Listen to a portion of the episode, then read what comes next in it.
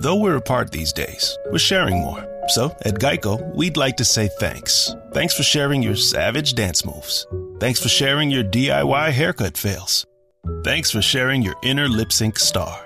Now, it's our turn to share with the Geico Give Back, a 15% credit on car and motorcycle policies for current and new customers. Because we're committed for the long haul, the 15% credit lasts your full policy term. Visit geico.com slash giveback for more info and eligibility. Feral Audio.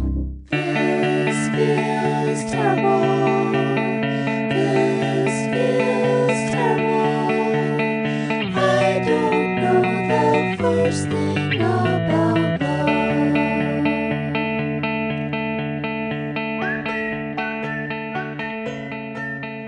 Feels Terrible is brought to you by ClubW.com.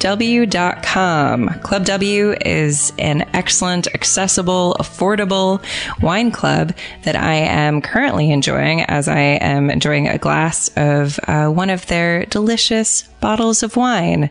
Uh, they're, they're great. They have a cool quiz that you um, complete. what do you do with a quiz?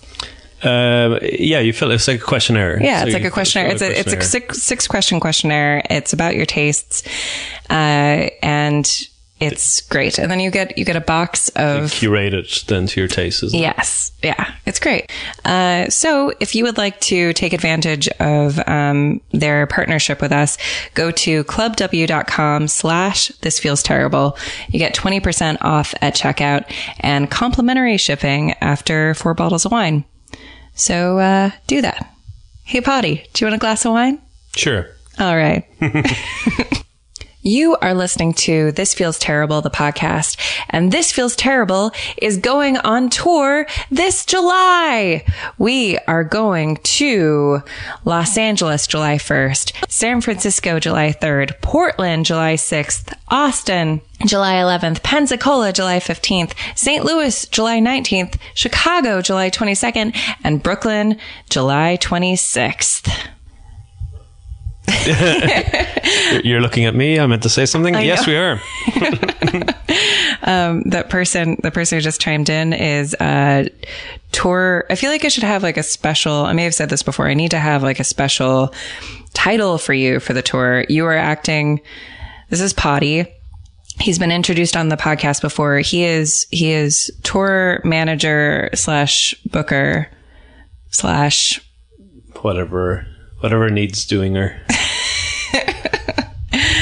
um also also my boyfriend we're in a we're in a creative and professional partnership currently Uh, correct. Yep. yeah Yeah. how's that going for you Uh, it's going pretty good. Yeah. yeah. All right, good. I'm, I'm enjoying it. Good. I'm having a good time as well. We're having a very fun time planning out this tour. And uh, yeah, this is the big announcement, guys. This Feels Terrible is on tour. Tickets are currently on sale. Go to, we're touring through the United States in July. You're going to go to erinmcgathey.com and uh, click on the, on the tour dates link, and that will bring you to, uh, Where the tickets are. where the tickets are. exactly. Um, yeah, we're going to several cities. More on that um, in a little bit during the during the intermission of this interview. Um, so today on the on the podcast potty, we have Alexi Wasser. And uh, Alexi is the host of the Love Alexi podcast on Nerdist. She's also a writer and actress. And uh, her and I um, connected uh, a few months ago. We've we've always kind of known each other, but have never really, really sat down and talked. And I was on her podcast, and then she came over and did this podcast. Um, but this uh, this interview is unique in that Alexi gets really, really vulnerable uh, in speaking about her relationship with her boyfriend, and talks about her anxiety and uh, all these I don't know questions and feelings that she was that she was feeling at the time. And we recorded this a little over a week ago, two weeks ago. Anyway, um, she gets really vulnerable, and her and her boyfriend that she's talking about in the podcast have since broken up. So I don't know. Yep.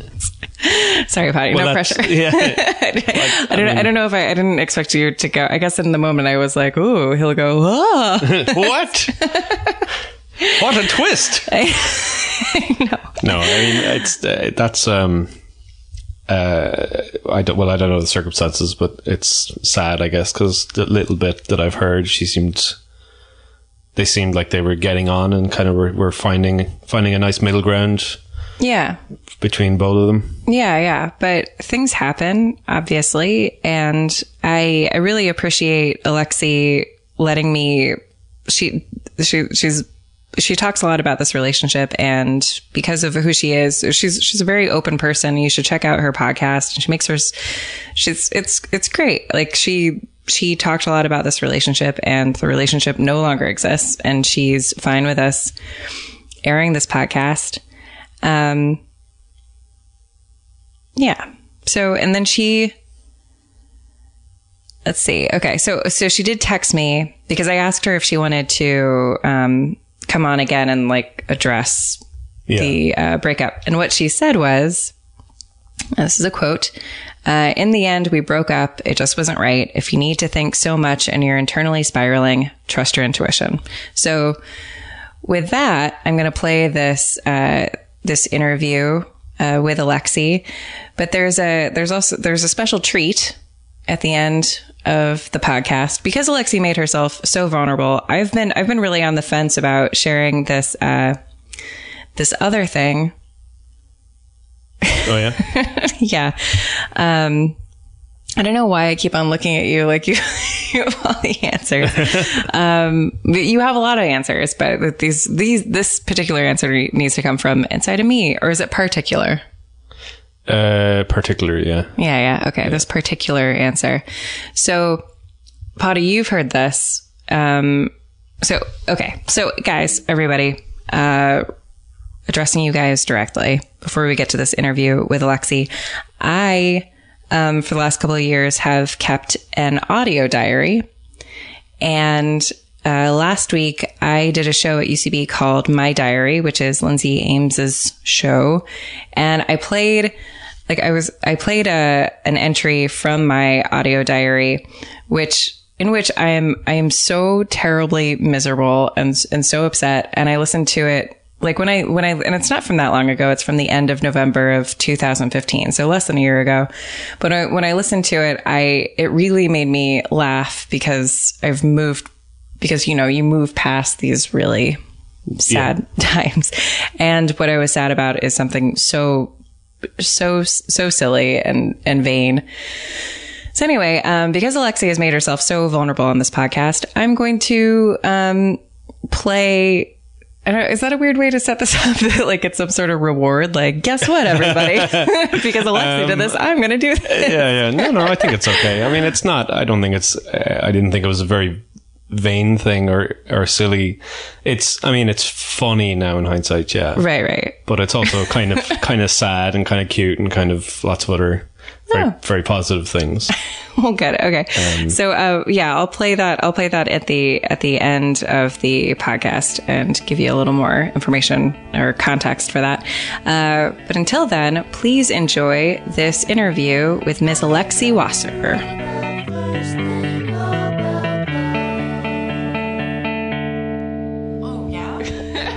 Right, podcasting, Cro- cross podcasting. hey guys out there, I'm, I'm Alex. I feel the need to take control because I'm so used to podcasting. Oh, that's fine. Please, please do take, Take control. Yeah, it's it's it's uh, Everybody, my name's Alexi Wasser. I have a podcast called Love Alexi. Erin did my podcast, and now we are cross, crisscross, crisscross podcasting. yeah, I don't know if I've crisscross podcast. Really? Uh, yeah, I mean, I, I must have, but um, I don't know. This feels like a continuation of, our, Of our journey. conversation. Yeah. yeah. We're drinking beer, set- setting the stage so people can get a visual. what a controlling monster I am. I'm an, um, and I lost my voice. I just want to say I lost my voice. Yeah, and I'm I'm hungover, which I wish I wish I could say it was the first time I've done this podcast hungover. Oh, it's probably better. It's not. Yeah, yeah. No, I think I think this is going to be the best podcast I've ever done. I'm really excited about it. No, it's really it's gonna be it's gonna be good. I did I just did that thing Sorry. Oh god, the sound. I'm gonna sit on the ground. Um, You're making me feel comfortable by putting me on a pedestal. did you say comfortable or uncomfortable? I said comfortable, which makes me. I, I didn't mean anything by that. Interesting. I'm saying that's what you think. Yeah, I'm going to get on the floor too. Get on the floor. I don't want to get on the floor. I'm Well, you this don't have to. chair in the Hollywood Hills. I feel in my well. I, I mean, I, I I should just be honest with the listeners. I got the the time that you were coming over wrong by an hour, so I was literally crumbling a uh, lush bath bar in. in Oh the, no, you wasted a lush bath bar. No, no, I did. I mean, well, half of it. But I mean, God damn it's- it! I told your That's not- boyfriend. I said I would go and get my car washed. I was going to run an errand. Did he tell you I was in the bath? He was like, "She's just getting out of the shower or whatever." It was like, "Ooh, blimey," or wherever he's from. He's from Ireland. oh, sorry. Uh, I mean, bless, bless his, bless his soul. That guy's a saint.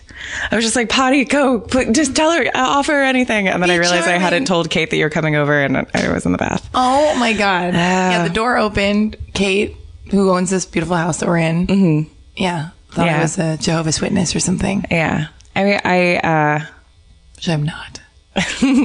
I'm old enough that I shouldn't that I should drink differently than I do because I I'm hungover because last night I was like oh everybody's like when everybody's hanging out and everybody's having a good time it's like I don't want this night to end You gotta It can maintain never- that feeling. yeah, yeah. this will will live forever Yeah. yeah uh, do you know why why your voice is gone Um, my voice is gone because I feel like I don't. I want. I don't want to believe that I'm sick, but I feel like everybody's been getting sick. Oh I didn't know that I'm not. I sick. didn't know that I didn't hear that Well, and is that real mm, I like just when heard people like say every go- like something's going wrong uh, is, isn't something always going around I feel like there are But like there are some worse bugs. There are bugs that go around, and all of a sudden it's like it's, all of a sudden everybody in West Hollywood at, the- at the Whole Foods or the Target, uh, Yeah. everybody's sick. I I think I'm just talking talking too much. Maybe I'm Mm. maybe I'm podcasting too much. oh Maybe I, I went to a concert yesterday, but I wasn't screaming. I just, I looked really bored actually. And I was like Snapchatting a bunch sil- silently. Mm. So I wasn't screaming, but I had to learn how to Snapchat. you gotta learn. How, I mean, I mean, you tell you get to tell stories. Apparently, you it's a whole thing. I'm sure you're doing, you're living your life. I genuinely I, like. I have to. I have to watch a YouTube video to show me how to oh do my God. I'll, sh- I'll be your live YouTube video after the thing. okay. But, um, oh God. And I'm not comfortable on a pedestal. In fact, I'm uncomfortable. And the other day, the other day I was hanging That's out with good. No one's no no one's comfortable. On a I just you were trying to make me comfortable. I was just trying to turn it into a thing to entertain the audience by saying, "Oh my God, Erin's sitting on the floor. I'm on a I chair." was trying to turn it to. Well, don't worry about entertaining the audience. It's just you and me. It's just you and me. Um, oh, I was hanging out with these two guys from Miami with good families, and I'm from Los Angeles. with good families. They've what got does like that mean? that means they're like they're like healthy and have family families who love them, and they like did well in school and they went to college, and they're like One of those know, close families that has like nice pictures of their family around their like, house, like peop- that sort of thing. Like literally, like everybody's smiling in photos. Like I have a hard time smiling in photos because. Do you Really? like smiling in a, do you like smile naturally? Like when people say smile, I almost feel like, fuck you, don't tell me to smile. Mm. yeah, I don't. I, yeah, I, I I don't. I mean, I do. I just do it. You do? I don't like being I don't like being told to smile by like guys who drive past me in a car Oh well, no, of course not. No. or people taking a photo of me. Yeah, that I might no, be friends I understand with. that. Yeah. Yeah. it's it's the whole the whole you'd be prettier if you smiled or what's Ew. wrong. People or- say, oh, what's wrong? Yeah, I Um, don't like that. You'd be prettier if you smiled. Do people say that? You've never heard that? No. I get that all the time. Oh my. God. Jesus. Well, we better start smiling. strangers and stuff. Oh my god. like in a Home Depot, like you're you're you're thinking. Of, well, for me, I'm just like in deep thought. I don't think I have resting bitch face, but maybe I just have resting serious face. I just hate all those pop culture phrases like mansplaining, Mm. which actually is a real thing, and I should probably be like, it's good that it exists, probably that, but I don't like anything in pop culture. And it's unfortunate like, because now it's like used so much that now it's a bit where it actually is like a real thing. It's a real I thing. I learned that. I learned that from the guy that I'm dating. He like takes it very seriously. He's like, he's like thinks the word mansplain is a very serious word, and I just roll my eyes because I think it's like some dumb thing that Jezebel or Slate or like Mm. anything on Twitter or Gawker is ramming down your throat like a new pop culture phrase. Mm-hmm. Because I would just say like, oh. That guy's gonna tell me how it is. You know, like I, I phrase mansplaining in my own way Yeah. because I get the gist of the vibe, but I hate it when it becomes like a pop culture meme whatever thing. Sure. The awareness is good though, I think. The think. awareness is good. So it's, it's this is my problem. I'm, I'm I should be I happy about the word. I know I'm getting on the floor. sit on the floor. I don't know why I'm doing this either, actually. But anyway, I was I was with these two Miami guys who are like healthy, nice guys who went to college and smile in photos, Mm-hmm. and I and they were sitting on a fancy couch, and then I sat on the carpet, and they were like. What are you doing? Why would you do that? And I was Yeah. like, because it's cozy down here. It's great. It's like slumber party styles. Yeah. But they just couldn't understand why I would want to sit, sit on well, the floor. I, I feel the same way that you do about the smiling in pictures thing when people tell me not to sit on the floor. Mm-hmm. I've never articulated this before, or maybe even said this out loud. It's a constant thing. Like I love sitting on the floor. It's like ground. It's a real. It's like literally grounding. It's Yeah. like you're getting grounded. yeah, and and it's yeah, you can sit cross-legged. You can do whatever. You can start an activity. Don't say Indian style. It's I didn't. I said cross-legged. just making sure. I'm just. I know. Rachel Slurry. Okay, um, keep going. though, is it? Are are they talking about Asian Indian when they say Indian style? I'm not going down this road because we will lose every time. oh my god, this is not. By the way, this one to make this clear, not to you. This is not what my voice really sounds like. I just I'm like I'm misrepresenting myself on your cool podcast No. that I respect, like well, thank you. like Phoebe, uh, like Phoebe and Friends. Yeah. You'll just by the end of the podcast, you'll give it to me and I'll start I'll cough and then you'll then you'll ask me to breathe in your mouth. How does that friends Oh, that's with, go? that's with Monica when she wants to have sex with. Oh no, that's the one with Phoebe where she's like gets because she's like performing at the coffee house Yeah. and she's like ooh, like all sexy, Ooh. and, then, and then she gets a normal Ooh, voice. back. That's exactly it. Uh, yeah. Oh yeah, but the floor thing, I don't like it when people when I sit on the floor and people are like, "No, you can sit on the chair. Sit on the chair." Like I'm some self-hating person who's Yeah. like, "No, I'll go on the floor." Yeah. And it's not. That's not what it's about. We're just all. cool artsy people who like get Yeah, it. man. Yeah, I man. just want to. I want to feel the rhythms of the earth. That's fine. Put put put a barricade in between you and Mother Gaia, but I'm Oh going to be on the floor. Who's Mother Gaia? Mother Earth. Oh, Mother Earth. You said that crazy. Mother Gaia? Earth. Mother Earth. Did you change your hair?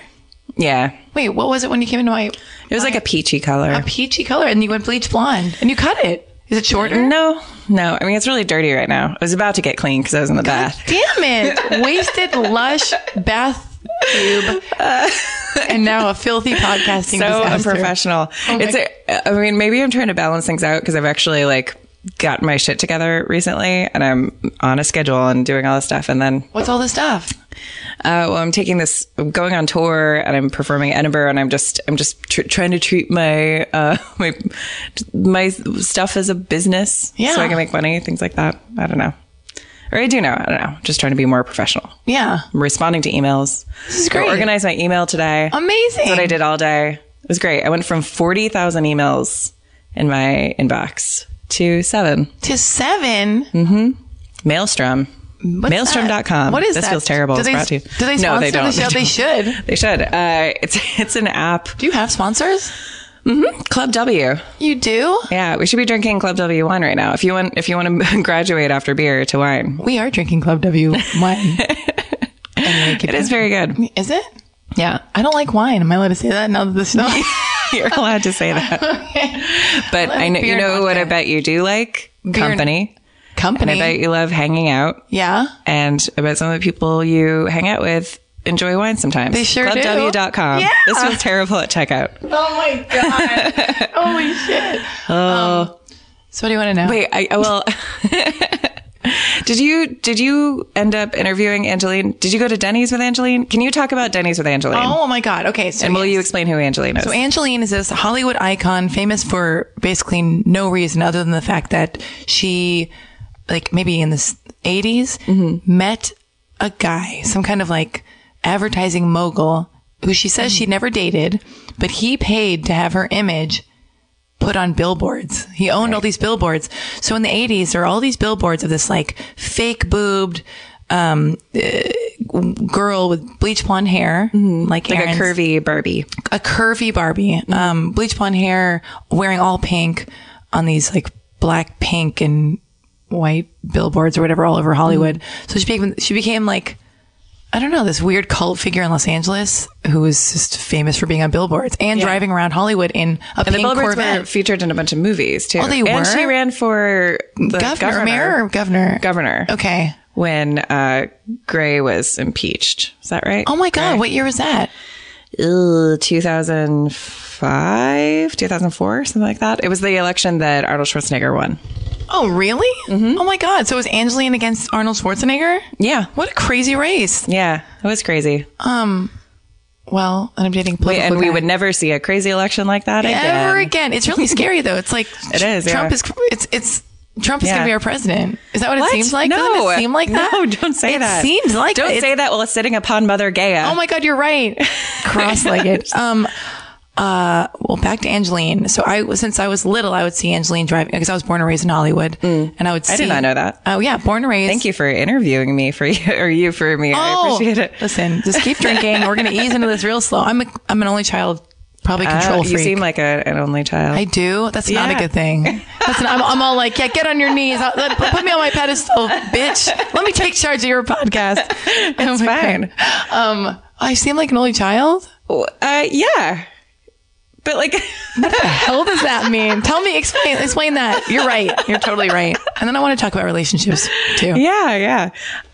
Uh, why do you seem like an only child? Uh, because you're, I don't know, like you're, you seem Uh-uh. to, Oh, jeez. Oh no. you just seem like a total piece of shit. I know. Seriously. Selfish, unsharing. Oh my god! Finally, the voices in my head match the voices coming out of my friends' faces. Great. No, I don't know. You seem like um, you seem very. Th- I think it's actually the, Oh, when I say when I'm saying it to you, I'm saying it as a compliment because I, I think you you project a thoughtfulness about the way that you interact with the world. Oh, really? Yeah, it seems like I don't know, like you're you're from your own little island, and then you enter. the- Go out into the world. yeah, but in a in in a way that's not like ashamed or anything. Oh wow. Other people do it in an, in, a, in an ashamed way. Mm, well, like I mean, you're you're open about your curiosity about the world and people. Yeah, that makes know. sense. Not that that's exclusive to only children, obviously. So far, you've not hurt my feelings. That's great. I, I I hope I don't hurt your feelings. not- no, that's funny. Yeah, I am kind of. I don't know. Yeah, I guess that's true. I don't think I'm ever mean unless somebody's mean to me, and then I'm like terrified. I'm just always Mm. not wanting people to be mean to me, but that's like everybody probably. yeah, yeah. And then I think I'm really earnest to the point where people think I'm fucking with them. Really? So I'm just like, oh my god, no way! Tell me all this stuff. This is amazing. And they're like, yeah, yeah. like what? Am I being, am I being fucked with? Are you being sarcastic? Um. Mm. Anyway, Angeline. Yes. Angeline, because I was born and raised in Hollywood, so I've been seeing her drive around in her pink Corvette since I was like really little, and and I've always been fascinated by her. And I know I, I would, you know, when you're a teenager, or you're in elementary school, and you're lucky enough to be dropped off with all your friends. Um, on a Saturday afternoon, you get dropped off on Melrose or the Beverly Center. So a big deal would be like me and my girlfriends as kids. If we, we would spot Angeline, sometimes we'd end up in stores and Angeline, Angeline would be shopping right next to us. And she's, Yeah. and she must be like a thousand years old now. But back then she was probably like 50 or whatever she was. And, uh, she's always worn like really scantily clad, sexy outfits, you know, and worn so much makeup to the point where you think you can poke your finger in her face and not hit bone or anything for like a mile or something. Just like she's like this kooky woman who just dresses like super crazy, sexy and provocative in this pink Corvette with young she always wears pink, right? Like always wears pink thing. or yeah, like Hello Kitty stuff. Sells merchandise out of the back of her Mm-hmm. um, car because she like is uh, supported by her fans and Mm-hmm. and uh, I've just always been fascinated by her and never got to speak with her. So I thought, fuck, now I have this plat- platform. Is that the what you say? I have this platform. It feels legit. I feel like, oh my god, I can I can go after people that I'm like been fascinated with for a long time. Yeah, yeah. So I just put it on Instagram. I said like, we gotta find everybody. We gotta do this. We gotta find Angeline. How do we get to her? And and like an acquaintance of mine just wrote, well, here's the number for her fan club. So I called, left a message. I just tried to act like real cool, like fake it till I make it. I was like, hi, um, I have a podcast on the Nerdist Network. It's a really legit network, like really dumb, like so stupid. Like, but I was like, yeah, this this this will do it. And like the guy called me back, and he was like, well well, let's set a date. You've got to convince Angeline to be on your podcast. So you've got to, I'm going to set a dinner for you guys at Denny's. So meet her at 7 p.m. on like a Monday night at Denny's at the Gower Gulch. uh, Right, yeah. On Sunset and Argyle. Free Wi-Fi. Free Wi-Fi. I did not know that, but now I do. I will be back. Um, and I met her there and I had to like go outside and let her know who I was because, you know, and she Was she standing? Was she sitting in her car waiting for you? she I mean she arrived a bit late and then I had to wait and then uh you know, I knew it was her. I knew it was her, Right. obviously. And then and then I waved her. I said, "I'm Alexi," and um, you know, I was like her boyfriend because I'm much taller than her. But all, all all of a sudden, it was like she she stood in front of the door to Denny's and like waited till I opened it. Yeah. and she was like, "I'm an icon." Like, and but she's totally cool. I'm not. She said, "I'm an icon?" She referred to herself the as, door? An, as an icon. Yeah, yeah. She gave me. She like, is. She's an icon. But it was just so funny because it's like I had to realize, like, oh my God, because I interviewed a porn star also. Mm-hmm. And before going into that, I had to realize, like, interviewing technique wise, oh my God, you can't come at a porn star or Angeline Mm-hmm. in a judgmental way, which is probably where I was going to come, which is where, not, yeah. Yeah. I was going to come at it for, be like, I don't want to be a porn star. Like, and you, you are, and I'm going to judge you for it. And then I go, fuck, that doesn't work. That does not work. my podcast. I don't want to be you. Yeah, yeah, exactly. Why are you you? I can't do that. And then I was like, I was like, oh, and this is like a helpful thing for me. I'm talking a lot. Is this okay? yeah, uh, of course. Okay. I'm just like rambling. Oh man. Um, so I was like, fuck, I've got to come at these interviews from a place of curiosity and not judgment. Do you feel judgmental of Angeline? Uh, I did it for, I have my, I have an opinion and like a mm-hmm. take on her, you know, a take on like, you know, of course I'm going to be like, is this how I would want to live my life? No, obviously not, but that, that's none of my business. Like mm. she's, as long as she's happy and even if she Yeah. isn't, it's not, not my problem. But, but, uh, Is that how you like when you interact with people in general? Do you think do you do you look at it in those terms? Like, would I want to live my life that way? Uh, I know, but I definitely do. Like, I'm really precious with like who I surround myself with. Like, all my friends are Sure.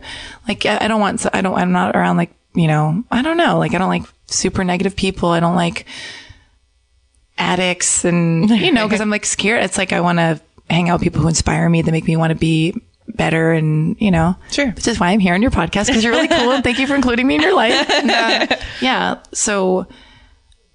But I think I could be friends with Angeline because she, I think she wants to hang out. Like she's, yeah. now- Did you end up interviewing? so I, okay, so, so I take her out to dinner at Denny's. She, she's giving me like love and dating advice. Oh. Um, she's, uh, you know, she, I bought like $250 worth of merchandise. Mm-hmm. Cause I was encouraged to because that's, you know, she, she does have a dark, bizarre, twisted energy because she's kooky and freaky. Yeah. But she's into it from what I gathered. Like, and I was also, That's great. That makes me feel really happy. yeah. Yeah. And she's, so what did I do? I bought $250 worth of merchandise. What did you buy? I bought two T-shirts. I bought an old issue of the Hollywood Reporter, like Hmm. which you know, and then I paid for her to autograph it. And Then I paid for a photo of me with her. It was just like Yeah. everything is a price to it, you know. Mm-hmm. And I, yeah, and then she liked me. She was like felt safe with me and was like, okay, I'll do the podcast. Yeah, I paid her. I paid her a hundred dollars to do the podcast. I was never, never going to tell anybody that, but Yeah. and I told I would never pay anybody to be on my podcast. It makes no sense. Yeah. But that's how she makes her living. You Yeah. Know? So I was I think like, that's good. If you're able to do that, it's wonderful. yeah. Yeah. and like I was like, okay, this is what you want. I want this. I want to talk to you. So Yeah. yeah. And then we did we did the interview. It was my first on location interview because oh, I'm just rambling, but I'm going off on one right now. But Oh, you did it at the Denny's. no, we were at Denny's on a date, Mm-hmm. talking. Were people l- walking by and looking? But she's her? kind of, but they're pretty like they accept her. Yeah, like they, they're like you know she's she's just like like royalty there at Yeah, the yeah. Denny's. And um, you know, she made me hold, hold the door for her. Kept calling herself an icon. Uh, the waiter gave me stories about her and just loves her. Oh, she, and she ordered Okay. She ordered like a Caesar salad with raw onions on the side and just like eight raw onions, which I thought was bizarre. Interesting. And, and she took off like a as we walked in, like she she uh, picked up a leaf off a plant or something and gave it to me and was like, "Take this." You know, it's for good luck. She's really into like good luck things. She was like, something good will happen. I booked a commercial. I don't That's know. I don't know. oh my God. I got the Angeline interview. Yeah. But, uh, Hey everyone, I hope you are enjoying this interview with Alexi Wasser. Uh, we are going on tour. Woo! uh, what, what's like an Irish like celebratory, like a kickoff? Like we're doing it. Oh, uh, Yup, yeah. What? Yup, yeah. Hip yeah. Yup, yeah. It sounds like a cowboy. Yeah, yeah. It would also be used for herding cattle. okay. Maybe this is not a, a, a widely used Irish phrase. It might be fairly Okay. colloquial. Is it? Do you just know this because you brought up, were brought up on a cattle farm? Did you say hip yeah? Yup, yeah. Uh huh. Yeah, yeah, yeah. Would have done. No, I, actually, yeah, yup, yeah. Is, yeah, it's kind of like a catchphrase from somebody from my town. which okay. now what was that person called? Seamus. Uh, Seamus, yeah. Uh, His name was Briny. Briny. Briny, yeah. That's good. And uh, one of his catchphrases was "Yup, yeah, yup, yeah." That's funny. Just not it all over my lip. Um, with Yup or yurt. Yurt's very, very common now because of rubber bands. Yurt? Yurt. Oh, okay, Yart. Yurt. Great. All right. So we're going on tour. We are going to, uh, we're starting in Los Angeles and then we're going to San Francisco, Portland, Austin, Pensacola, which people are surprised by, but I'm really excited to go to Pensacola. Yeah, yeah. No, it looks, it looks like it's going to be really cool. Yeah. Also Really cool because that's where my, that's where my Mima lives. Mm-hmm. Yeah. Full disclosure. We are, we're going to Pensacola because my Mima lives right by Pensacola. And also I've, you know, my, that's where my family's from. It's from Northern Florida. Florida. Yeah, yeah, yeah. and it's exciting to see. I mean, it's it's en route, and it's exciting to see that part of the country as well. So Yeah. And, uh, and then we're going to St. Louis. Mm-hmm. That show has a dance party. uh, yes, Yeah. yeah, yeah, yeah. which is very exciting. And then up to Chicago and then New York. Yeah. Yeah. Uh, so if you want to buy tickets for any of those dates, I, I announced it on social media a few days ago, and they're already like some of those them are almost sold out, which is really exciting. Yeah, yeah, it's really cool. Yeah, people are really, uh, your fans are very on it, very, very, very ready. Yeah, it's it's really I'm really excited, and I'm really excited about the show, which is going to be a mixture of this podcast and then also um, some storytelling elements and some elements from my upcoming Fringe show. It's gonna be it's gonna be a great time. We get to we get to meet all the McFeelys, come out meet fellow McFeelys. So uh, yeah, go to erinmcgathey.com and uh, get those ticks. Yep. All right. Okay, now back to the show. What did your parents do? Were they involved in that industry? Oh, well, my dad was uh, is a photographer, so he was like a paparazzi. Well, no, a different thing. He was a fine art photographer, and he has a lot of beautiful photos. He just came out with a book recently, and I don't even talk to my dad. So me talking about how I like his book is legit because I can't Right. stand my father because he's not nice. But uh, but yeah, he just his name is Julian Wasser, and he wrote this. He uh just came out with this photo book of all these photos he took. Uh, it's called The Way We Were, and it's like photos. He was on location with uh, Easy uh, on the set of Easy Rider. Like he was Easy Rider. He, they're like exclusive photos he took of like Roman Roman Polanski coming back to the Tate murder house, like, where, where the uh, Manson. Whatever, I'm not saying everything right. I'm getting drunk and I'm lost my voice kind of. But there's my dad took this photo of like Roman Polanski coming like coming home and uh, they had written pig and blood on the wall. And like, I don't know why, how my father knew Roman Polanski. It was like, it, but my father got called a psychic and then a journalist for some magazine were the first people into the, like after the murder. But yeah, so, um, and then my dad, in order to make money in the 80s, became a paparazzi photographer. And, uh, and he was also the photo editor of Hustler for like a month. And he worked for Althea Flynt just to like, because you know, you couldn't, you couldn't make money um, as a fine art photographer. So he had to figure it out. But yeah. And I used to, so I'm like a weird, poor latchkey kid in Hollywood, which is like a whole other thing that I'm like very proud of. And I always feel the need to like explain to the point where like I met some guy on a dating app. I've never, I'd never been on a dating app Right. before. And the guy I'm dating now, I met on a, on a dating app. Mm-hmm. And he's from Miami, moved to Los Angeles, and he was he just asked me some just innocuous question, and all of a sudden I was like, just because I was born and raised in Los Angeles, like I'm I'm a poor latchkey kid who was born and raised in like uh you know in apartments in West Hollywood. Like I'm not a, I'm not a rich kid. I didn't go to Crossroads. I didn't go to because I have this whole like defensive thing Right. because Were you ever jealous of those I, kids? don't, I wasn't. je- Oh, my mom nannied for for like John Ritter's kids. I think. Oh my god, I don't want to say this. Whatever. We can just like bleep. I don't know. Whatever. okay. Well, we don't really have to, but whatever. He, my mom and her. Fr- my mom was in an '80s rock band called Precious Metal. Cool. So, but but neither my my mom or- and my dad never really like they never hit it big. They're just like in the mm-hmm. entertainment business, but trying to accomplish their stuff. Mm-hmm. And so my mom got a job, um, yeah, nannying for fancy fancy families. Mm. So I would, and I have fancy friends or friends of the family. Like I would go to Ann-Margret's house every year for Christmas. Oh wow! And what so- Ann-Margret like? Oh my god, I still go to her house every so like if, like Thanksgiving or Christmas or whatever. And I don't have money, or as a kid, my family has no money, so I have no like uh, I don't know, I have no safety net to fall back on.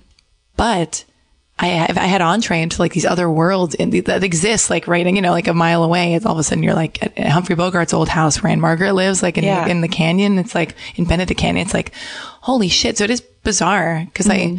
I feel comfortable in those environments, but then also like it's, that's not my upbringing, you mm-hmm. know? So anyway, what I was, I was messaging with this guy on a dating app and I thought for whatever reason, I thought like, he's going to think I'm real cool, that I'm like a latchkey street kid, like, cause he's probably, you know, he probably doesn't come from money either. I don't know why I was deciding that, but then it turned out he like didn't know what I was talking about or why I was getting so defensive because he's like a total rich kid from like, he has a really great Right, family. right. It's also possible to, to be a rich latchkey kid. I mean, that's true. I was an apartment latchkey kid. I just imagine me wearing a hoodie and like with the key around my neck and like being like, you know, it's hard knock life. I don't know. Walking home. Yeah. So your parents both worked a lot when you were growing up. Yeah. My dad was like, oh, God, I, I think I have a lot of stories that could be neat, but I'm just taking them for granted. But uh, we crashed Will Smith's wedding for the Star Magazine. Did I tell you this? Oh wow! Uh, maybe maybe you mentioned it. I've heard, but I don't know the story. Yeah, like he was doing a job for the Star Magazine, and it was like this weird Tatum O'Neal, like Ryan O'Neal, like uh, Paper Moon situation where I like adored my dad when I was little, and Yeah. so I was his like photo assistant. So, God, we did lots of weird. So we like got rooms at the Chateau Marmont to like get the inside scoop on like Roseanne, Roseanne Barr and like whoever she was dating. It's just really weird assignments that my dad went on, like Yeah. for tabloid magazines. Interesting. And I think paparazzi people are so gross, you know. But uh, when I was little, I was like, yes, I'm going to help my dad. He had scanner radios, and when like the minute anytime like anything crazy happened, like the Night Stalker died or Michael Landon got diagnosed with cancer. I don't know why that's the story. I just remember like I was like in charge of alerting my dad when the scanner radio went off about a celebrity and something crazy my happening. gosh. But we crashed Will Smith's wedding. My dad, I'd never been to a wedding before. Um, and I didn't know you're not allowed to sit at the, the bride and groom's table if you're not like an immediate member of the family. So I like plop down right next to the bride, sit down, and Will Smith comes up to me and goes, "Hey, like, who are you here with, little girl?" And I was like, "I'm the produ- I'm the producer's daughter of the Fresh Prince of Bel Air."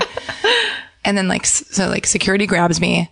Oh, I have like a disposable camera because digital cameras I don't they did not exist. Right. I don't know how young I was, so I put it down like into my training bra my, or my shirt because I knew they mm-hmm. couldn't touch you know touch me in that spot. Yeah. And they go, Where's your dad? Like, little girl, is that your dad? And they point across the room and my dad's like drinking champagne with like some, some hot babe or something, like Yeah. flirting and like binge eating and like letting me get the photos for him. Yeah. And I go- was that what he had told you to take pictures? He was like, take just- his, yeah, take pictures. Like I could get in and out everywhere because I was like a little kid, like, Yeah, you yeah. know, taking, Oh my gosh. it's like a smart tactic actually. But, and so then they, security goes over to my father and I see them asking, pointing at me going, Hey, you know, do you know that little girl over there? Are you with that little girl? And my dad mouths, he mouths, I've never seen that kid in my life. Like just like denies knowing me. And then all the photos in the Star magazine were my photos, but my dad Oh my got the, but he got the credit line. Just we would just do all like, so That's. I just thought this was weird- How did that make you feel when he said that wasn't my kid? And why did he say that? Just because he didn't. He just didn't want, wanted one of us to get kicked out, not the, I don't know what. what, what that's was like, he pl- his plan for you? Like once you got. exactly. I don't know. That's like a metaphor for my whole thing with my, my dad. Yeah. When did things go bad with your dad? Imme- out of the womb. I don't know. I don't know. The minute he stuck his dick in my mom. together? I'm sorry. I'm sorry. Uh, no, they're not together. They're never married, and like, they were split up when I was six. But um, yeah, But we you lived with your dad. You grew up I live with my dad. Um. Oh wait, and real quick. Oh yeah. Oh, yeah. Oh, what else do we do? I mean, we would go up in like helicopters. I remember like being into like reading Mighty Mouse comics and Archie comics and like being bored because I had been in a helicopter so much. There are like photos of me in a helicopter with my father and I'm just like over it because he was doing, he was doing like aerial photography of celebrity houses. Like all this like sick, weird, bizarre shit. Mm, shit. And that's what I said. Um, yeah. Not having my voice is uncomfortable. So you're you're you're an actor now yourself. So how does how do you think that shaped what you think about your career or fame or anything? I think that my dad is probably happier when I'm on television. So every time he puts a lot of value in that, which is gross because I think he thinks it's him when he sees me on, like if, if I'm on a commercial or on a show or anything, you know, I don't know. It just taught me some, uh, some things that are not real that, uh, you know, my worth is if I'm working, like that's where my worth is. And if I'm making money, if I'm working, if I'm on, In his eyes, or in just- his eyes, right. in his eyes. So I've got to, yeah, I don't know. was there a point when you just decided or had to decide to not take everything that he's or like your relationship to heart or did there i'm assuming there had to be like some sort of shift from like worshiping your dad to Oh God, yeah. I think that happened. Like, I think that was, I think that was always happening. Are you? Do you get along with your dad? yeah yeah Deflecting. I'm like, um, what, what about you?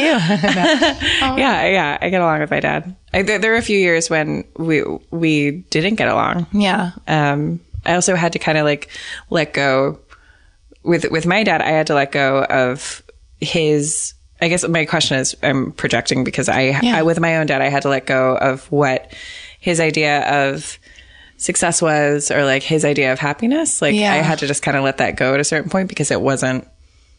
We just won't ever really understand each other in that way. I Yeah. don't think. And now it's like a healthy like respect of each other. I don't think it's that's so not possible with my dad. My dad is like 80 something years old. He's like an old dad because he's much older than my father, than my mother. And, uh, yeah, my dad is just, I mean, I'm just going to get way I just real. mean internally. Yeah. No. And- get, get real. well, I struggle with like, okay, I have to cut my dad out of my life in order to have like a chance at having a healthy relationship with a guy mm-hmm. because there's no, when you're that old, there's no, he's not, he's not gonna, he's not gonna wake up. He's sleep, he's asleep at the wheel. He thinks everything he says is right. He's a misogynist. I think mm-hmm. he's homophobic. He's, there's a lot of, you know, I, I feel like he's racist. He's, he comes from a different generation where it's mm-hmm. like, you're not gonna, and everything I do and say is wrong. He doesn't like me. He, he, I think he has a What do screw you mean he doesn't like you? he just um he he's like I have this weird seduce and betray like a seduce and betrayal relationship with my dad where if he needs me for something he brings me he like is very charming and he sends me an email or leaves me a message and he needs me to help him with something because he has no friends he's got no girlfriend um and he doesn't talk to I'm just like being so honest right now. Yeah he doesn't Thank you. he's a half I have a half brother that I've only ever referred to as my half brother um, that's much older than me from my dad's like second serious relationship out of out of the three that he had, and my mom's the third most serious. He does. He's cut that son out of his life. Um, my dad just can't love unconditionally, you know. So, and I was like, um, so so he just had like a double by, double bypass, and he like I hadn't talked to him for two years because he's really mean. Like he's just so mean, you know. Like and Yeah. What does he mean about? just he's so condescending. That's why I don't like sarcasm. Like mm. maybe I am sarcastic. I don't think I am, but he's so sarcastic. Like every No, you're not sarcastic. Yeah, I'm that's not. like a, yeah, that's a it's an interesting quality of yours. yeah, well, like because my therapist is that's so white girl LA, but whatever. I am a white girl in LA. How dare you? Um, there's that sarcasm is unresolved rage. Like, and there's a difference mm. between like wit and charm, and like, but if you're making jokes at another person's expense in a mean way, like you can mm. you can feel the difference. Like a certain kind of sarcasm is unresolved rage, and my dad is just so angry and everything, and just he's just I can't even explain it. I just can't. The, the things that he would tell me when I was growing up, like about my mom, and he's just not healthy Yeah. and uh it gets so graphic. Like I was never like sexually abused. I'm like saying these, but it's like emotional, weird abuse. And the way he talked about women, when my mom tried to get like joint custody of me, he would just say horrible things. Like he would just say, if you, do you want me to tell you these? Yeah, things? yeah. He would just say, um, oh, also he's, he's got a cleft palate. He was born with a cleft palate. So I think he has a lot of, I think he's so handsome, but I think he thinks he's a monster and doesn't like what he looks like. So he's got all of his own shit, but he can't see it anyway. Um, because I really love to love him. It'd be so great. I do love him from a distance. I feel sorry for him, but it's too bad he can't just let it be nice, you know? Yeah. And I do that in my own relationships. I know I'm going off on like a off track, but like, um, what was I talking about? Oh, I, I don't know. I, I, like, my mom tried to get joint custody of me, and my dad would just say like, if you live with your mother, a Mexican man will climb in through the, the window and stick a whatever in your pussy. Like all these crazy, just it was just like verbal, sexually Yeah. gross. It's just like Yeah. the way he talks about women, I had to, I had to learn how to not see women through his eyes. Really? You know, like so now I'm just and and then yeah. So now I What, love women. what were you, like, how old are you when you felt like you had to really face all that and change that? And was there like an inciting like moment where you're like, oh, I can't think like this anymore? it's it it it's like it, I'll get more and more like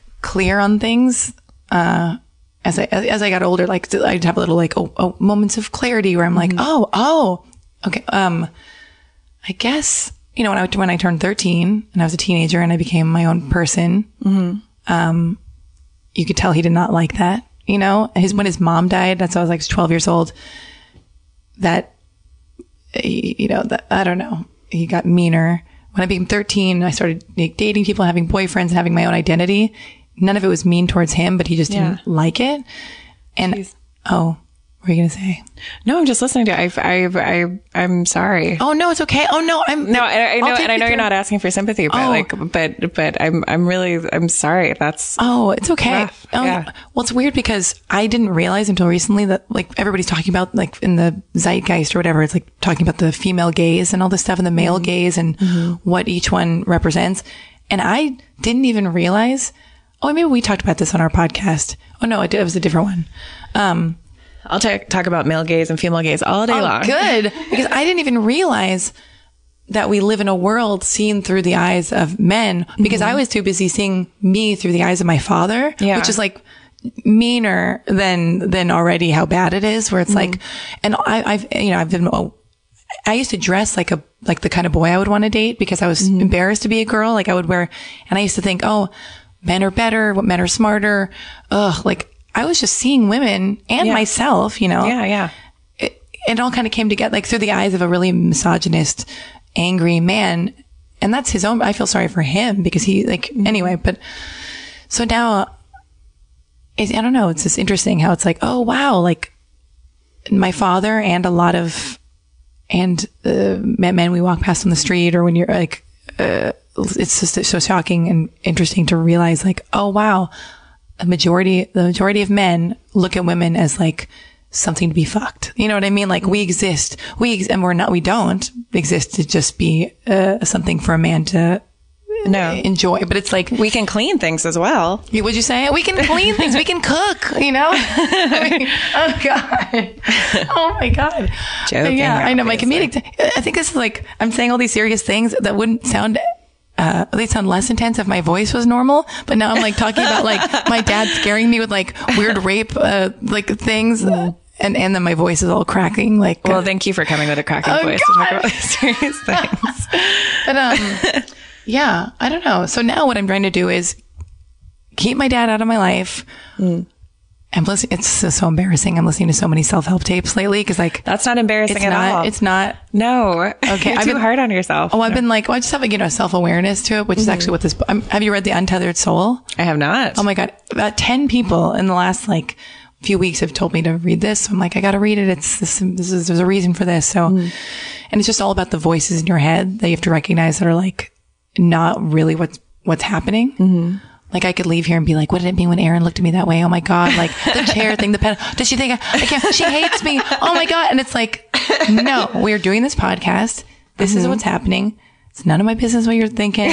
blah, blah, blah, yakety schmackety. And like that shit, they're just thoughts. yeah. And so I'm trying to, now I'm dating a really nice, healthy guy. And it's like, cause I like to lash out and I like to, I like to lash out and test men mm-hmm. because I want to like see how much they can take if they're, or if they're going to abandon me. Like, and, and, and I usually, mean to you or well, yeah, like Judge I, you. I like to create that feeling. Do you, I don't know if you, mm-hmm. do you do that where you create that feeling? um I did when I was younger. Yeah. Yeah. We talked about this a bit on your podcast. Yeah. You get addicted to like this thing that you think represents love or what you're used to at a core level when you're like like that chaos and passion and intensity and like ah like that equals that's the goal. So if you don't get that, I, I mean I try to create that, but that's exhausting and that's not healthy. Yeah.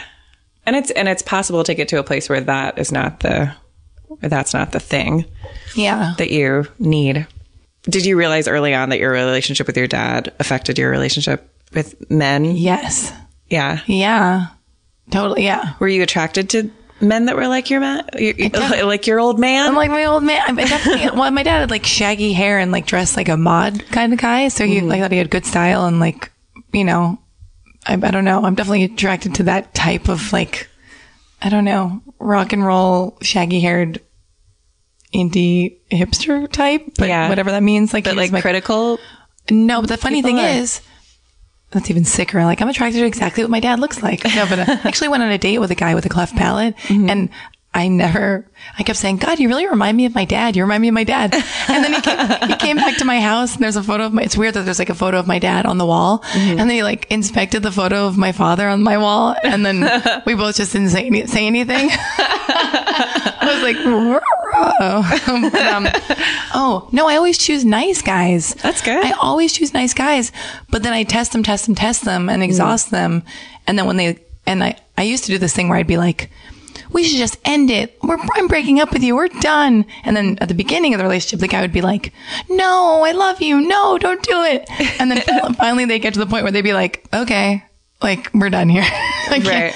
So, um, I'm in this new thing, in this new thing I'm in. He went out of town for for like 12 days. Um, yeah, he went out of town for 12 days. Every, and he, and this guy is so nice. He has no darkness to him. He's so healthy. What you see is what you get. He's like, he's like, I really don't think, I- I think you think I'm more complicated than I am. I, I, I'm pretty simple. And I'm like, oh, okay, yeah. But it, to me, I was like, you know, he's lying to me. He, he's, he's mm. lying to me. He's sinister. Like they're like, he's thinking things and not telling me. And I'm going to get to the bottom of this. I'm going to figure this guy out so I can like run because I want to control everything so I can mm. not get hurt or whatever. So everything's great. He's leaving to go out of town. So we, we, you know, we wake up in the morning. He goes, we, we, we kiss. He's super nice. And then he goes, well, I better get in the shower. I got to get a move on. And that's when everything in my brain gets weird. And I go, I was putting my bra on. I, I, I was on my way out the door. Like, I, I, I was already going to leave. Like, you were the one kissing me just now. I got really defensive. And he's like, you thought you were he was asking you to leave. yeah, because I have all these stories that go on, on, on in my head, and they're and they're not good stories. They're like the worst stories. You know, like I fill in the blanks when I don't know what's happening, and there's um, gray area or gaps to be filled. Mm-hmm. They actually don't need to be filled, but I fill them in with the most negative shit. So in my head, I'm like, oh my god. Why are, why are we not having sex right now? Oh my God, he wants me to get out of here. Men hate women. I'm in his way. He wants me gone. He was just hugging me. I was already putting my bra on. I know it's cool. I'm a cool girl. I know he wants me out of here. Like these, have you ever had these voices before? Yeah. Okay, good. good. Yeah. Um, I think they get lesser and lesser. they are definitely getting lesser and lesser. And Yeah. that's what it gets better, everybody. It gets better. I, I hope it does. It does. It does. It does. So Because it's I- also just turning that energy inward is what fixes all that. Oh my god! I'm so happy he did leave for like the two weeks he was gone because he, and then all of a sudden I'm like rushing to get out of there, and he kisses me goodbye, and then the stories continue. The stories are like, and by the way, anybody listening, I like to talk to the audience, so you know. I- all girls, a lot of people think this way. A lot of people think this way. I'm just a I like speaking to like a specific name. okay. Audrey, Sarah. Audrey, and Sarah Sarah, and Audrey. what if there's a Sarah and Audrey like on a road trip right now? And they're like, guys, "Who, we're in there. They crashed their car. Oh God! no, no, no! Don't crash your car. Um, so I kiss him goodbye, and I'm trying to be like, you know, all cool because I'm like, I know he wants me gone, and like, Mm. you know, he he got he usually gets out of the shower, and I'm like, bye. I hate that. I hate that. I hate that you felt that way, and I hate that. I hate. I mean, I, I, I just, I think I got over this a couple years ago, but the, the, the whole like, oh, I got to be cool and just like, I, don't, don't worry, dude. Like, I don't, I don't, I don't like you at all. It doesn't matter. Like, I'm not going to be one of those quote unquote crazy women. By the way, this is exactly what I'd be talking about with you over a beer without the microphone. I just really feel the need to tell you like this journey I went on. yeah, yeah. So we kiss goodbye, but he's not saying like, "Oh no, what, where are you going? You're leaving too fast, or is everything okay? Or I'm gonna miss you." I just go, "Well, have a great trip." Like I try to be really cool, calm, cool, and collected, cool girl. And he's like in a towel, and he's like, "Okay," and then I kiss him, and uh, and he's like, "Well, when when uh, when I get back, we'll we'll learn this song on guitar." And you know, and I go, "Okay, cool, bye." Like, and I'm pretending to be upbeat and light and happy, Right. And he's and he's just is normal, and he's like, "Okay, bye." and then I'm thinking, then I walk out, and immediately as I walk out, I'm like. I can't believe he didn't say I'll miss you. I cannot believe how easy he let oh, me no. go. I can't believe he doesn't even care. What what is this? I was like, Yeah. what is this non-passionate relationship I'm partaking in? This is bullshit. This is crazy. Mm. I go and I meet my mom and my family members and my grandma for it's Mother's Day. Mm. And I overshare with these people who have no idea. And then all of a sudden I get all their bullshit commentary that I shouldn't invite them in on, which like I'm doing on this podcast right now, whatever, with, with more strangers like Audrey and Sarah. T- Sarah. okay, they just crashed into a tree. That's just, just kidding, just kidding. Um, and then they're like, "Oh my God, maybe he's just not the guy for you. If you got to trust your intuition, if your intuition is saying this," and then then I'm like, "Oh my God." Are these false stories in my head, or is this my intuition? I thought I was intuitive. I thought I was an empath. I'm, now I can't tell the difference between the false stories in my head. Oh my God. People give the worst advice. It was just like, all the time. Oh my god, advice. exhausting. And then he lands. He lands in New York, Mm-hmm. and I don't get it. I don't get a text at the airport when he's about to take off. I don't get a text when he lands. Um, I'm just revealing my internal weirdness to help other people out there, so you know you're not alone. Uh, He doesn't text me when he's about to leave, which is mm. something I'm used to from guys. He didn't text me when he landed. Three hours after he landed, he sends me a Snapchat. And by then, this was actually on the day of my Denny's date with Angeline. By, Oh. by then, I am livid. I am like, I don't know. What. And Angeline, oh, Angeline gave me advice. She oh, goes, Why didn't you just text him? exactly. No, we'll get there. That's Okay. exactly. I, I could have been like, Hey, hope you have a great flight. Let me know when you land. I could have just, Yeah. I could have part, I could have just been a human being. I, I could have just asked for Mm-hmm. You what could I needed. said, I'm feeling "Hey, insecure. I feel, yeah." I know. It's crazy. Yeah. This is the pain. Like I create all this suffering for myself. This is the terminology I learned in these awesome self-help books that are actually like, thank God for them. But Mm. Yeah. Angeline was like, I'll tell you what to do. You got to text him right now and say your boyfriend from London just got to oh town. Oh my god! of course, Angeline would have. I was like, that is so. and then she like, yeah, she's like, want me to send the text? She like takes my phone, and is like starting to text him, and I'm like, please, no, I'm not, I'm not doing that. I'm not doing. So that's like the most insane. It's like my, my, it's very like 80s 80s action 80s. movie like it's very like 80s. 80s love advice tell him your boyfriend from london Oh my god.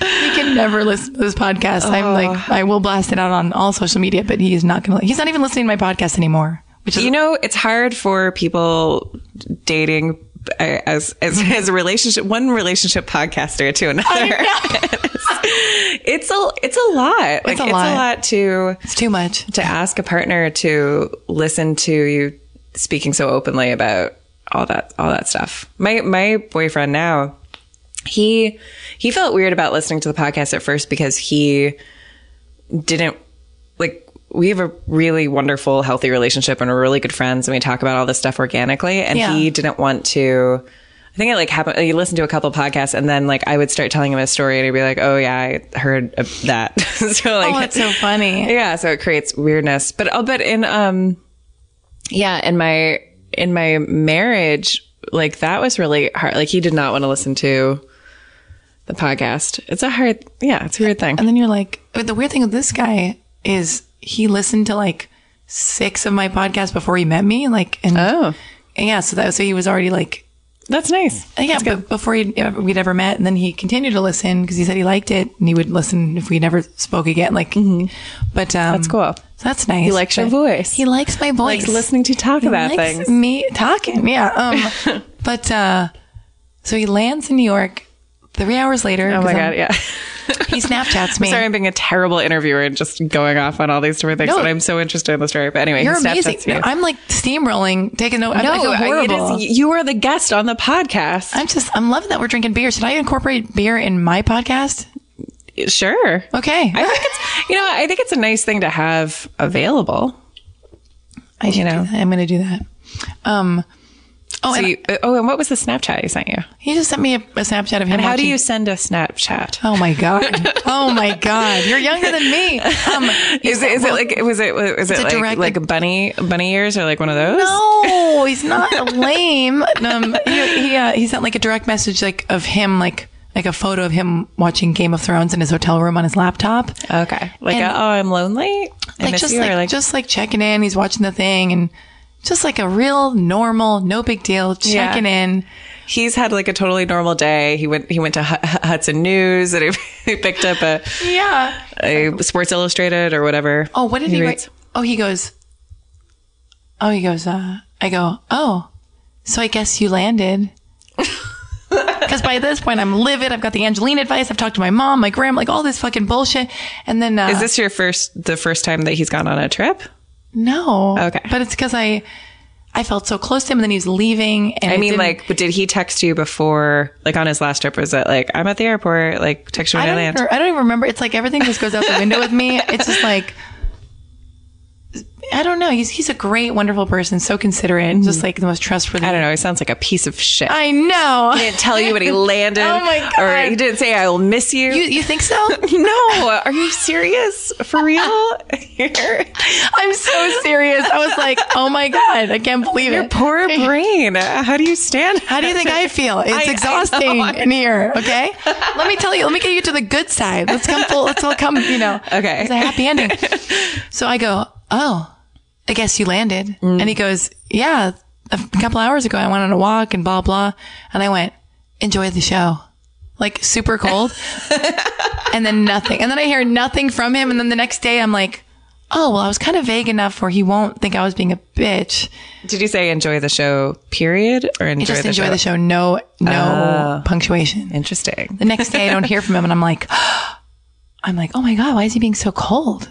Where is he? So I sent him a Snapchat, and he responded with a smile, and I'm like, I guess we're okay, but still, it felt bizarre. So I mm. asked him over text. I go, Are we okay? Is everything good? Oh, this is what the Angeline moment when I was with Angeline, and he goes, Well, you were a bit bizarre on that Snapchat. I didn't understand. Like, it seemed like you're mad at me. I didn't understand why. Mm-hmm. And I went, Oh no, I was just my ex boyfriend came over to my house, shut up, and oh, announced. and my, Did um, you really? and uh, he's like, I don't believe that. Are you see like? It seems like there's something else going on. Like that what did not sound like you at all. And so he's on to me. Like he got Yeah. he understands when I'm being myself, and he can sense like something is off. And I'm like, but that's because I was coming at him because I was having a conversation with myself. These stories in my head. He's just living his life. We had Yeah. a great three day weekend together. He leaves on a Sunday, kisses me goodbye to go get on his flight and that's just what and then all then the stories just start start Yeah. so in the and uh i think we could have almost not like we could have broken up at that moment because we had a weird conversation like you know because he doesn't like comfort he doesn't like when things aren't good is when there's not a real problem. Like he's happy to deal if there's a problem. Did you cop to being dishonest about no. ex- no. I was like oh my god great. You better not listen to this thing. No but i mean uh i knew I, I was just like oh my god this will ruin everything if he hears this podcast. But um that's fine. Okay. Well, you could just tell him. Yeah, I'll tell him. I mean, I think.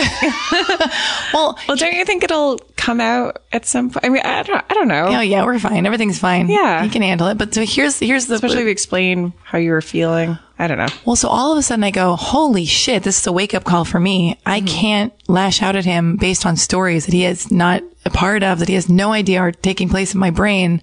I can't do that. Like it's I'd not also fair. recommend not lying. not lying. Yeah, Right. true. Just pro tip. Pro tip: Don't lie. we might have to cut this out. Okay. Okay. okay. Um. So um. I was just trying to make Angeline happy. Okay, but yeah. Anyway. No, I understand. I understand. Yeah, totally. Yeah. He didn't even engage in that aspect of the conversation. He didn't even ask about that because Right. he knew. He was just It's like, I he know- was- yeah. He was, and uh, we talked on the phone, Mm-hmm. and he, I apologized, and I said, okay, if if I can just let things be good, and get, should we just still continue dating? If I'm just just be good and not make. I guess and not act out in this weird way, like and seem bizarre. And he was like, "Yes, that's all I want." Yeah. Yeah. And then the next day he texted me and said, Hey, sorry, I have a tendency to shut down when things aren't good, which is like not rare because I feel like every guy I've ever dated has been like that when they, when they don't understand what's going on and like, Yeah. and it's, They just they're confused. They're confused, and they did they nothing can see that you're going through a whole thing and they don't even know how to. yeah. address it. I think that's yeah, that's just So I thought, human. oh, I thought I don't want to do this to him anymore. I got to stay busy. So all of a sudden I created this like toolbox for myself where I was like, I got to walk. I got to stay really busy. I got to get back to myself. I got to stop worrying if he likes me. I got to stop, um, reading into every moment and I've just got to like put the attention back in myself. And I started reading all these, listening to all these like self-help books, like The Untethered Soul, or there's this book I got. Oh God. It's Please called, share. it is called, You I love self help books. this one is actually, it's just, this is so great. It's called You Are a Badass by yeah, Jen Sincero. that saved my life. it's so good. my it's God. really good. I, I've listened to it on audiobook twice. oh my God, I'm going to listen to it a second time. And I, great. I listened to Bethenny Frankel's uh, I Suck at Relationships So You Don't Have to, but the You Are a Badass saved my life. Um, and I just started getting, coming back to myself and, Mm-hmm. and just going, oh, this is what also really helped. Um, I listened to Falling in Love with What Is. I think that's what it's called, or Loving What Is, which is you have to ask yourself if, if something is true or not. It's like if he texts me, that's, and if he says goodbye to me and is he smiling, that's what's happening. Not, you know, if I start going, oh my God, he wants me out of here. He doesn't like me. He's not into this. What, like, I, this book makes you go, but is that true? Can you honestly tell yourself, like, is that true? And, uh, so you have to, it makes you look at the thoughts you're having and, uh, examine them and realizing that they're only thoughts and that they are in fact not true. Yeah. Um, I mean, I've I've been there. I've talked myself into Oblivion. yeah terrible things. I mean, especially I would I would also, and I'm not. Uh, I would also like like. You know, don't don't be so hard on yourself. like I think the. I mean, the talking, the talking yourself into into all the all the stuff is is one thing, but I do think like I've done that too before when my partner hasn't been very communicative, and I've like filled in all of these things when maybe he could have been a little more. Not my current partner, like past partners, like they, maybe they could have been a little more communicative instead of just being totally withholding and then I, and then me going into a crazy place and being like oh god does he even like me anymore? Like why why didn't he text me or call me or and then I'm talking to myself into a whole thing when they could have maybe been a little more Forthcoming. yeah. Though I don't I mean I'm not talking about like the texting when you land Because that's very, that's very specific, but it gets it is better. specific Yeah. also like I think it's totally valid if that's something that's important to you well, it's totally valid to say to text him. Well, first you do it. Like you Yeah. should you should text him, It or even just say like, "Hey, like I love to hear from you." it got better. It's crazy. Like the next day when he apologized for things, oh, for saying like, you know, he has a tendency to shut down when things aren't good. Mm-hmm. I was like, oh, thank you. And then I just, I just stopped. I just was normal again. I was nice and upbeat because nothing was wrong. And like, Yeah. and all of a sudden we're talking about movies and books and normal stuff. And, and then the funny thing was, cause he went to like three different places.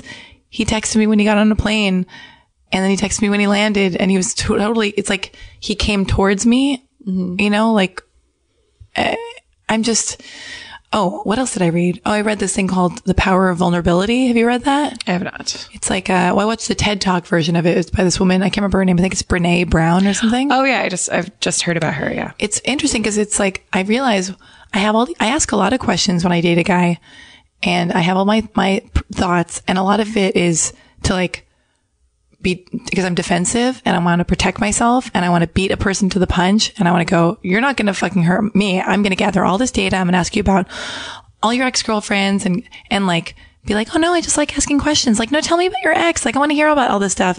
And they tell me and I, I go, you know, I, I cal- do all the calculations and I go, okay, like I, I get you. I, I know who you are. Like I mm. know that like this is not for me. Like I just, I try to gather up as much info, fill in all the blanks so I can run and get out before they hurt me. It's like a mm-hmm. defense mechanism. Yeah. So, so this book or this TED talk I watched, um, called The Power of Vulnerability, the whole takeaway from that is, because this is how the guy I'm dating lives his life and he's not even into any of the self-help stuff. He just like lives this simply mm-hmm. is like the strength is in the vulnerability. Mm-hmm. Like it's all how you look at this stuff. Like if I just go, I miss you and I want you to no, text me when you land. I miss you. And I just move forward with in a vulnerable way and he doesn't like it, I'll be fine. If he breaks up with me because I'm too vulnerable or because I'm like nice or I'm, my heart's open, I'm available, then cool. At least I left my heart open and I'll be fine no matter what. If it works out, if it doesn't, like I'm always okay. You know, I mean, the key is not needing or expecting anything that or or anything. any kind of because feeling, validation, everything is is within you. yeah, everything comes from inside you. You're a whole universe, a whole swirling, loving Yeah. universe. But I do get very insecure and self conscious because Mm-hmm. he's like traditionally handsome, and I'm very mean to myself about like physical stuff, which is like Which down- is heartbreaking because you are so beautiful. I am. It's, it's, it is everybody. I'm beautiful. I have this weird to- story because I don't know because like, yeah, my other narrative I have is I'm the weird kooky, and I want to get rid of the word weird because I don't want to keep using that. But like, I'm the the weird kooky artsy girl, and he's traditionally handsome and comes from Miami, and like, so I have this whole unnecessary story. Mm. Where I'm like, is he attracted to me now? Is he going to look at me from a different angle in five minutes and decide like he's not attracted to me and he just respects me and likes me as a person? Like, it's just exhausting. I know. I'm just saying. ah, This is what podcasts are for, right? oh my God. People unsubscribe to my podcast. They like listening to yours. From me as a guest. oh jeez. Hey, it's it's man, it gets better.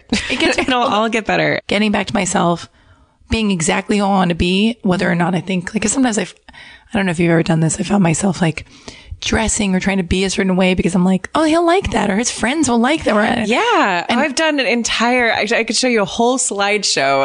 I'm just like, I have a picture of me with like black hair, Mm-hmm. like all teased out, wearing a Motley Crue shirt because the guy I was I was dating was in a hair metal band, and I just like dressed like that. Yeah. like I would change to It's- hang uh, out me, with him. Me too. Guys, yeah.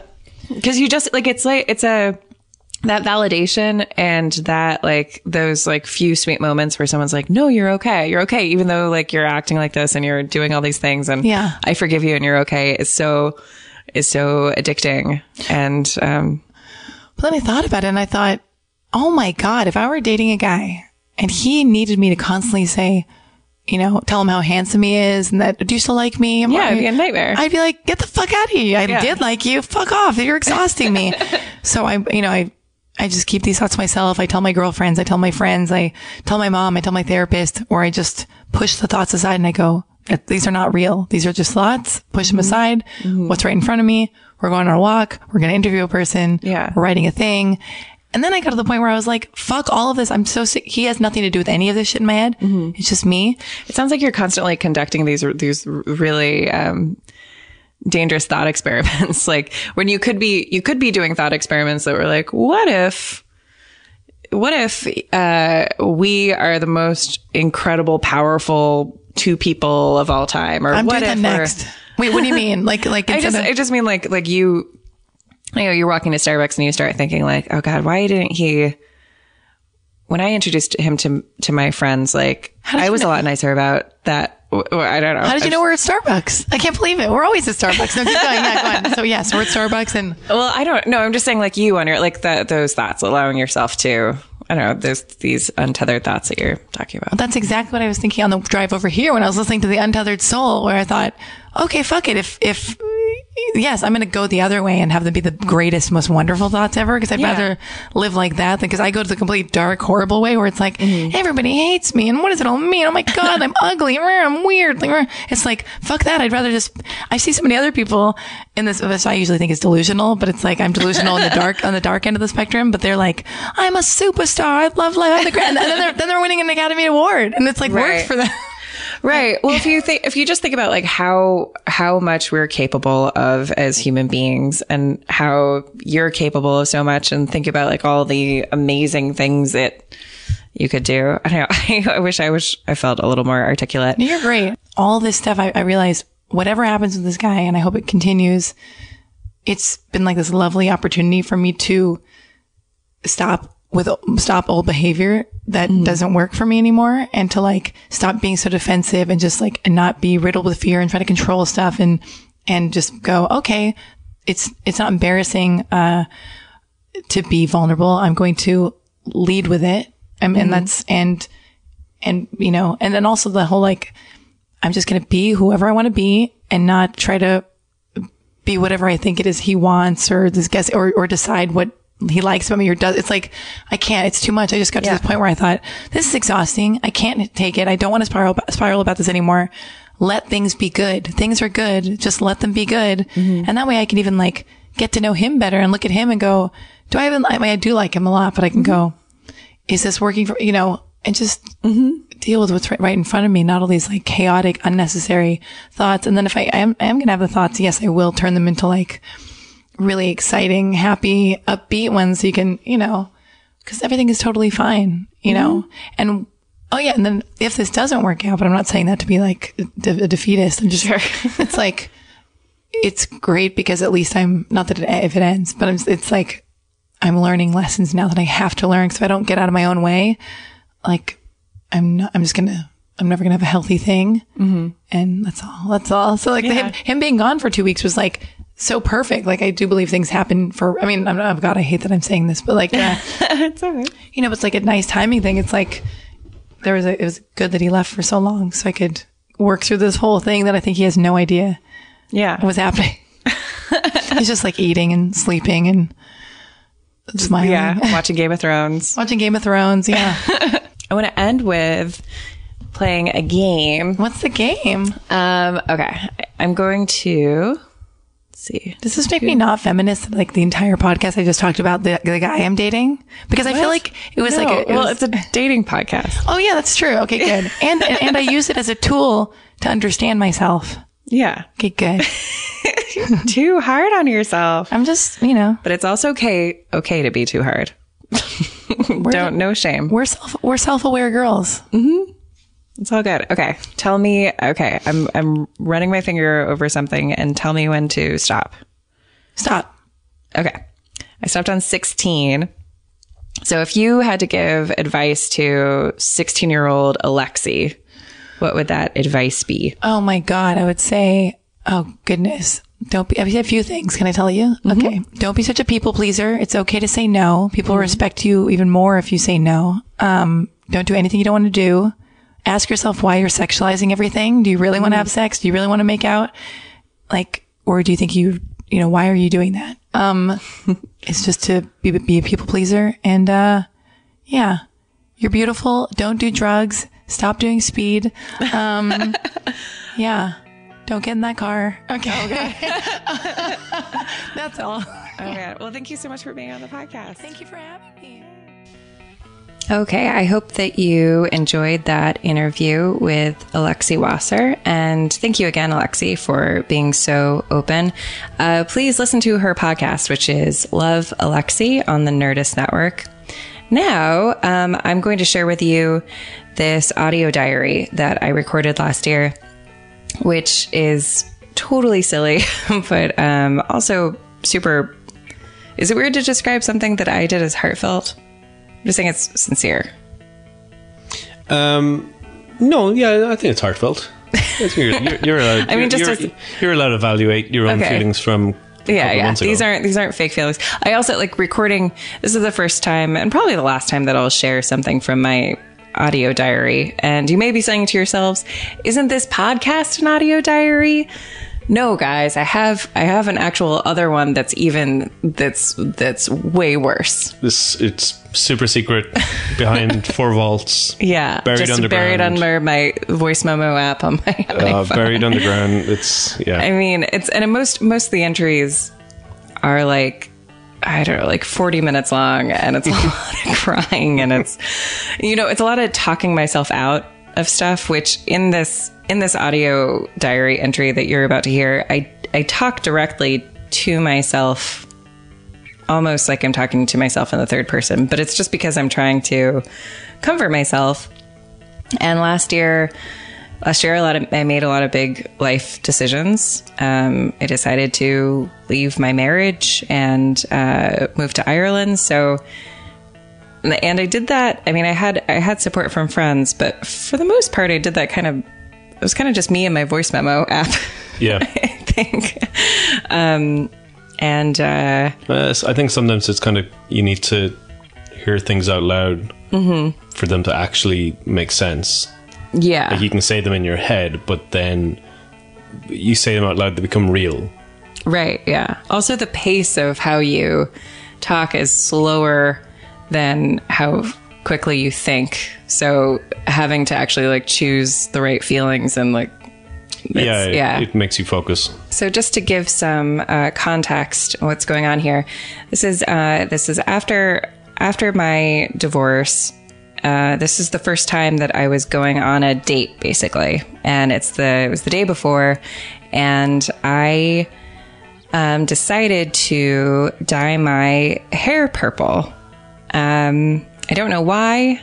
Well, actually, like I woke up in the morning and I had terrible, terrible lower back pain, and I was feeling really insecure about that. And I think maybe I decided to go and get my hair dyed purple because I was taking some control over my body. I don't know, psychoanalyzing myself in that way. I'm not, I'm not sure. But fact is, I, I went, I went and I tried to dye my hair purple.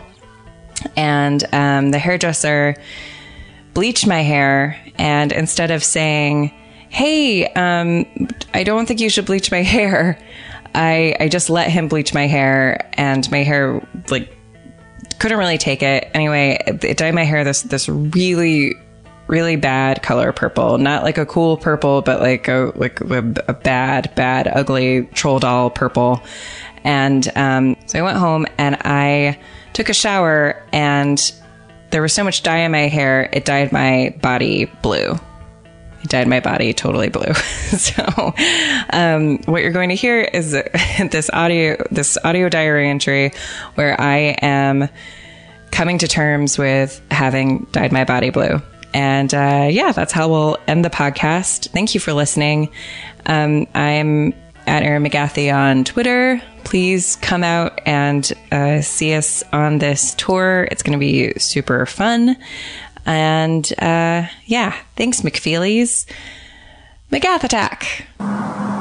Well, it seems like a good time to do one of these voice memos as I am totally panicking.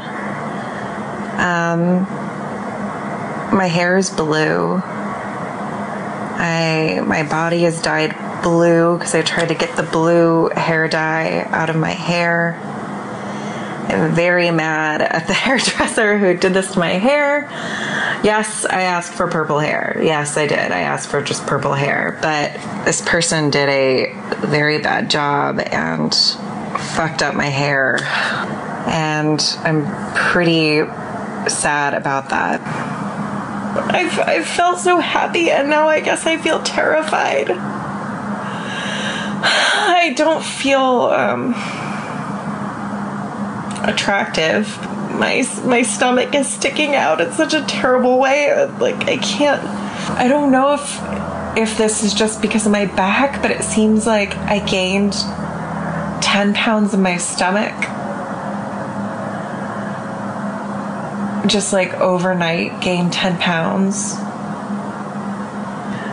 And I got this fake tan today that's made me look terrible.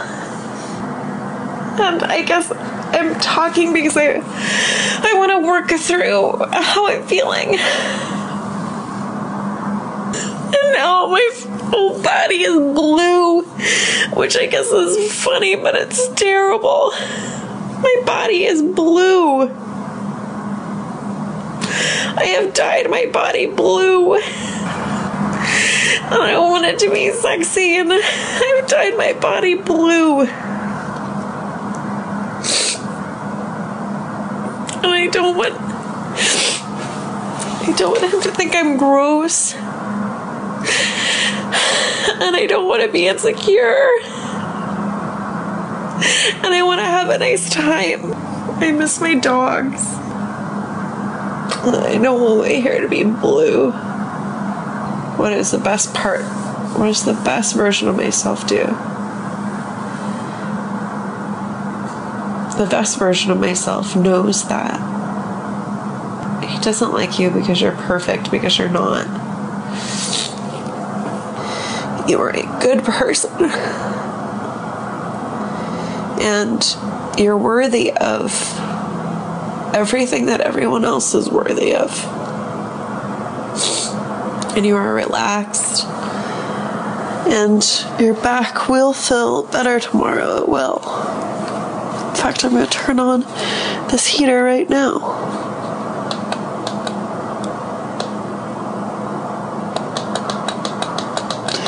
I'm going to turn it Okay, so fears. I'm worried he's not going to like me. Guess what? He likes you. And also, you don't have any control over that. What you do have control over is being your highest self, honoring yourself because you're you're interesting, you're kind, you are blue, you are covered in blue. Why why why? I guess I wanted to do something destructive. I don't know. Yes, your body. I mean, it's not even blue. My body is like seriously like a green tinge. You dyed your body green. You're gonna be okay.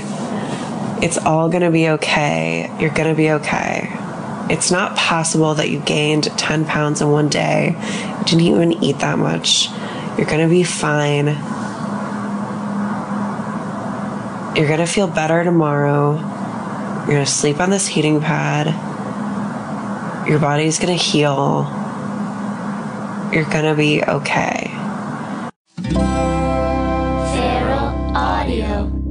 Geico has the insurance industry leading app that lets you manage your policy anytime, anywhere, which means that Geico is always there for you. If only everyone was always there for you. Like animal control, when you're cornered in your garage by an angry possum. Hi, me again. Uh, you guys said you would be here about an hour ago, and um, I think the possum is starting to get angry. I, uh, listen, I thought if I fed it, it would go away, but now it is ripping holes in the drywall and making some sort of nest. Just call me back. Geico, always there for you with savings and the industry leading mobile app.